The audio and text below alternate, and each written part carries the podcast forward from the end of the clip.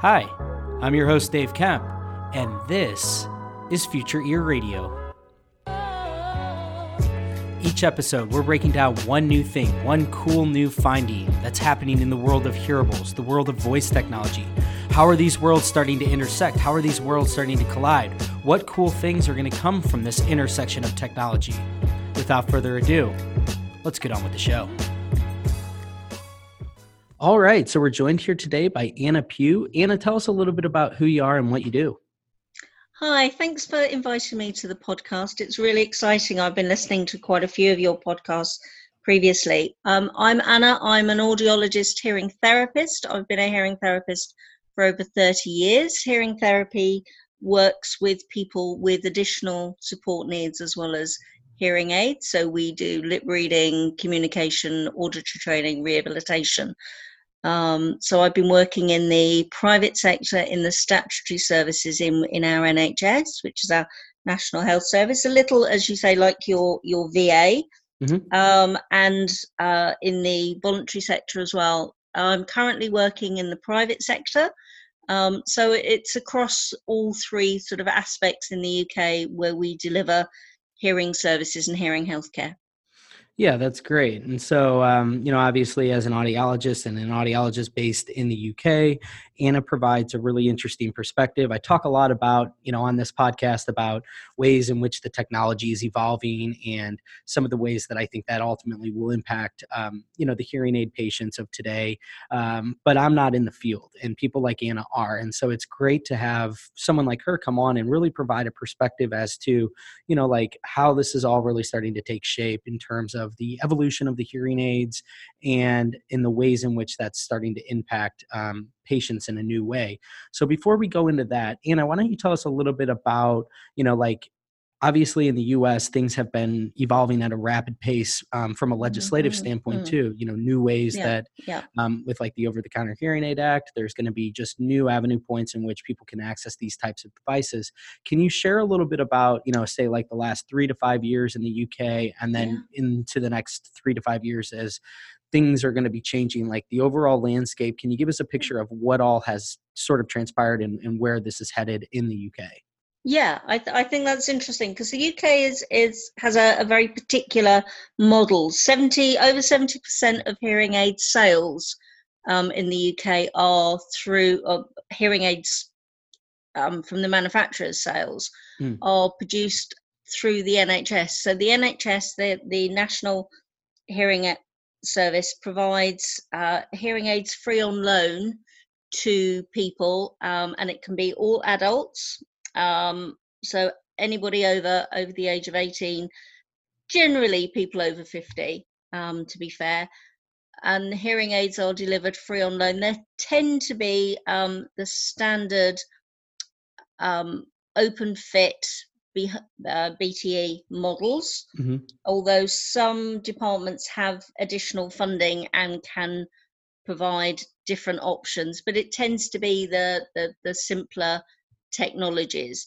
Um, as I say, the NHS provides over 70% of the, the hearing aids that are worn in the UK. So in the UK, it's it's a very different uh, field where we would necessarily think that hearing aids are worn because people buy them there is there is a, an issue around ownership and hearing aid wear only one in three nhs hearing aids are are worn um, and that's not necessarily because people have to buy them because they're they're free on loan but it's the value that they place on their hearing and for audiologists getting people with a mild hearing loss getting people early enough in their their hearing journey and their hearing healthcare journey is really, really important.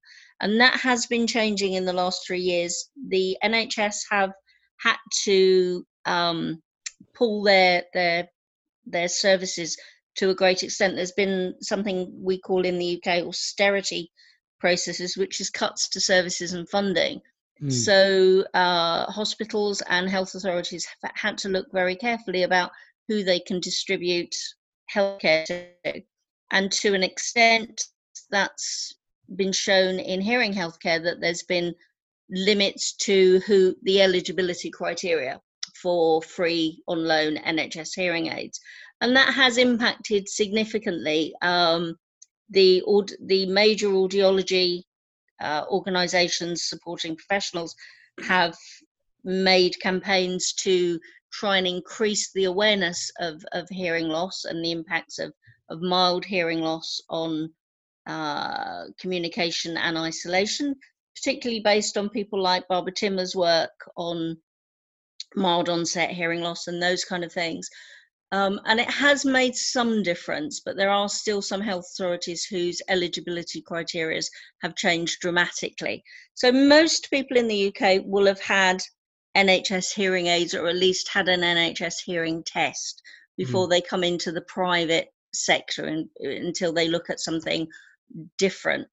And obviously, within the private sector, we can offer more modern and up to date technology. In fact, the newest technologies, which are Bluetooth, which are receiver in the canal technologies, um, rechargeable technologies, all of those kind of things. So those those kind of services tend to be only available in the private sector. Mm. Whereas in the US, when you get OTC, whilst that that's over the counter hearing aids, that's going to make the the product different. And there is a there is an issue with the product and the um, rehabilitation aspect, and perhaps we'll talk a little bit about that later. But just the de- delivery of the product aspect for the NHS, people will have, most people will have tried an NHS hearing aid before they come to the private sector. So they will have had some experience of, of amplification. Got it. So when you go, so like the way that you're describing this is most people they enter into the call it the funnel um, via, via the NHS, and then at some point they then move to the private side. What's usually the catalyst that pushes them toward the private side rather than just staying within the NHS? Yeah, quite often it's it's the service level, it's mm-hmm. the support that's available, the the ongoing rehabilitation support. The NHS are unfortunately very limited that they can't necessarily offer long-term ongoing rehabilitation. There are some hearing therapists in the in the nhs but they're they're pretty few and far between. Um, sometimes it's it's the product is is very simplistic and people want uh, more advanced technologies. Certainly mm. we're finding that people are aware that there are bluetooth connectivity hearing aids there are rechargeable hearing aids. They're asking for that so they're coming mm. to the the private sector for more advanced technology. And and, and the, a, a more modern technology. Yeah no that makes a ton of sense. So is the private side is there any type of um, like in the US, one of the big things is that there's not a whole lot of insurance uh, coverage around hearing aids, and so therefore it's a really it's a pretty steep out of pocket cost. That's yeah. typically cited as one of the big limitations in and reasons why the penetration rate is as low as it's kind of historically been and that's why people are saying you know that's that's one of the arguments for otc is that you know maybe this will help more people acknowledge that okay i need to treat this and this is a good starting point. So let me ask you though with mm. the nhs as opposed i mean with the private side is there any type of government funding that you can get or is it pretty much no all- no no. It's yeah yeah, yeah that that's what the nhs is for so gotcha. the N- the NHS will provide a basic model um, of, of service delivery. Mm. And then, if anybody wants anything additional, then that's the, the funding, the, the payment, private payment issue.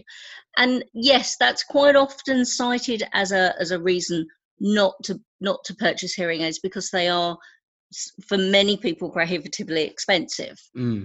Um, there are there are cheaper avenues, or less not cheaper, less expensive mm-hmm. avenues these days with more um, large companies providing sort of more more accessible options. Yep.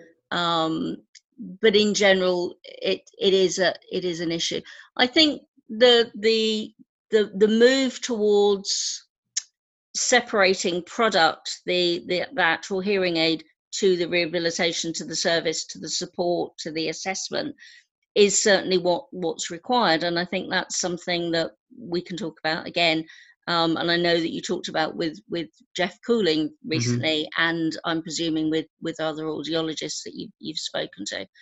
Yeah, I mean, I think you're so. I one thing I want to say to this, like, so a really interesting, I you know, thought that I've been thinking about is, you know, so with the NHS, you've just described that you get, you know, you get these free devices, but you kind of get a bare bare minimum service, mm-hmm. and you get a bare minimum with the technology. Yeah. And for a long time, um, you know, there's been this argument uh, in the U.S. that, you know, whenever we look at the hearing aid penetration rates, we say, well, you know, look at Europe, look at um, Japan. I don't know what uh, the situation's like in Japan, but I know that a lot of the time these two markets get cited because they have these free devices. But after talking mm. to you for a little bit, you realize that what's actually happening because the penetration rates are similar in places like the UK as they are in the US, they're pretty low.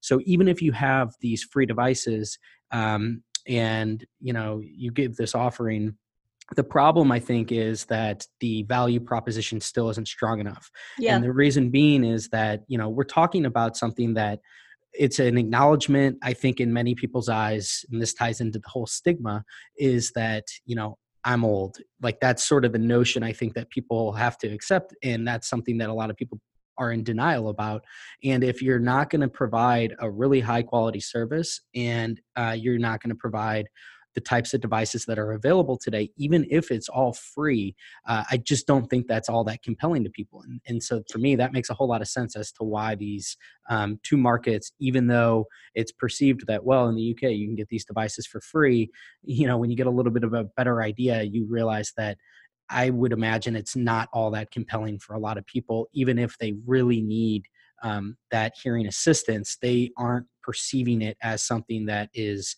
a need to have for them.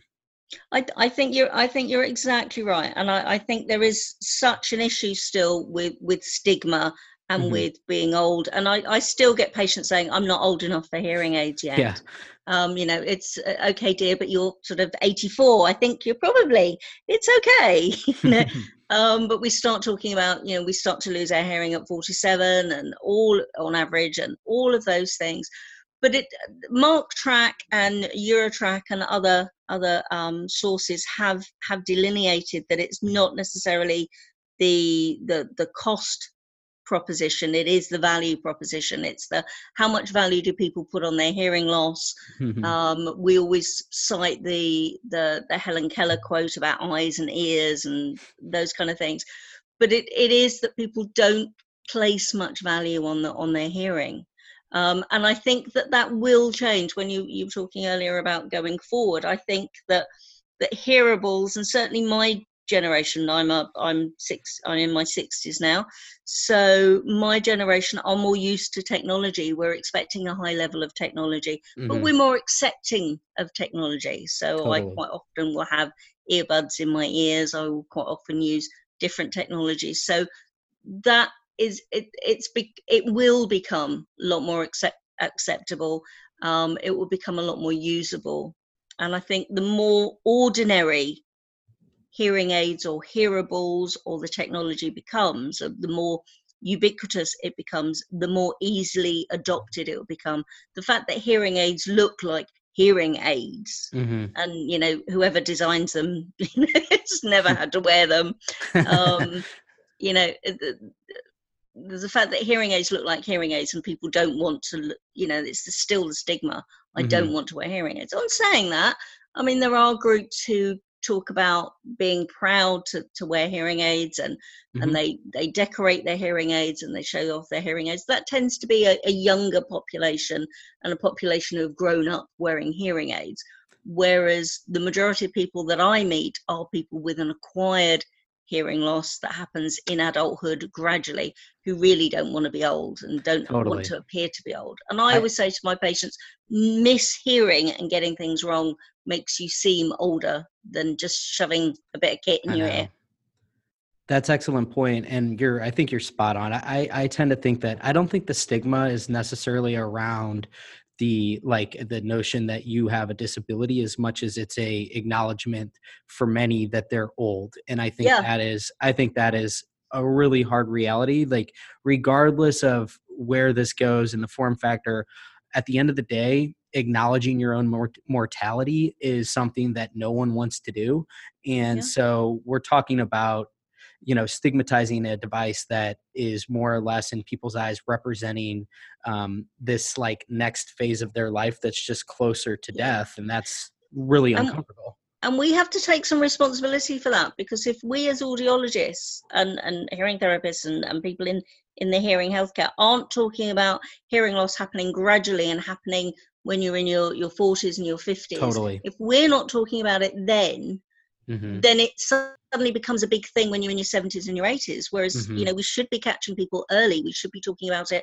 as part of of you know the natural progression of of life as a as a woman when you go through pregnancy puberty and, and the menopause when we talk totally. about work noise when we talk about diabetes when we talk about all of those kind of things we should be talking about hearing loss as part natural part in the process of of who we are rather than waiting until, until we get to a certain age and go oh you're deaf yeah.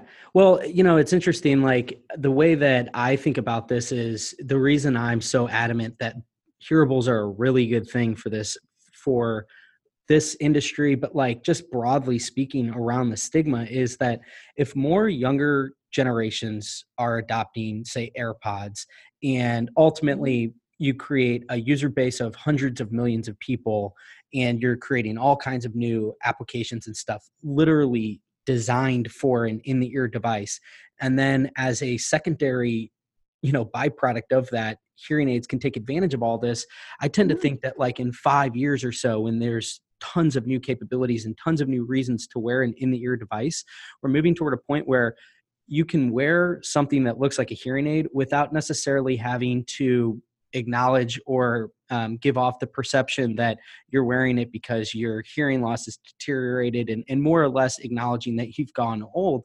It's more like, well, I'm wearing this because it's got, uh, you know, my voice assistants in there and all these biometric sensors. Like I need to monitor my blood pressure for hypertension and like all these different things that these devices can ultimately do. And it's just like, oh, and by the way, mine amplifies as well. Mine's a hearing aid and down the line who knows what these things are all going to look like you know they might all start to blend and take different shapes to where you know airpods might look a whole lot like hearing aids or hearing aids might look a whole lot like airpods where you get this you get to the point where everybody's wearing something in and around their ear and nobody mm-hmm. really knows why everybody's wearing them we've just sort of become accustomed like oh yeah that's like their in the ear device that they wear and i feel like that can be because then you're never having to necessarily wear something that is representing like I'm old. It's more mm-hmm. like I'm just wearing my ear worn device. And I think yeah. hearables will be one of the main drivers for that because it's like the idea of like a computer in your ear yeah. and, and building all the functionality around that. It gives a rise to this like whole new way in which we perceive these devices, which is a whole a whole lot more utility than a single function device like you know a traditional hearing aid prior to the bluetooth connectivity I, th- I think I think you're so right, and I think that's that's really really important, and I, I that's why I'm so involved in in what happens mm-hmm. with voice because I think it's really important. I think that's certainly the way forward. The way the the way that we use voice in other settings other than the home. Once we start to use it in the community, once we start using it to use Google Maps while we're walking along the road rather than totally. looking on our phone, whilst we're doing all of those kind of things, I think it becomes more accessible it comes more every day it doesn't become a huge issue. I think that's that's really the way forward and that's why i'm really keen on on talking to people and, and listening and making sure that when they are looking at that they are thinking about hearing loss within that that concept when they're thinking about using noise reduction and all those things and and what uh, what people call ambient environments all those mm-hmm. kind of ecologies are really really important so you mentioned Jeff Cooling a little bit earlier, yeah. and one of the uh, one of my favorite parts of that conversation was when we, you know, we were talking about like this idea where um, you you know the service the, the whole business model flips from being you know widget based sales yeah. where you sell a few devices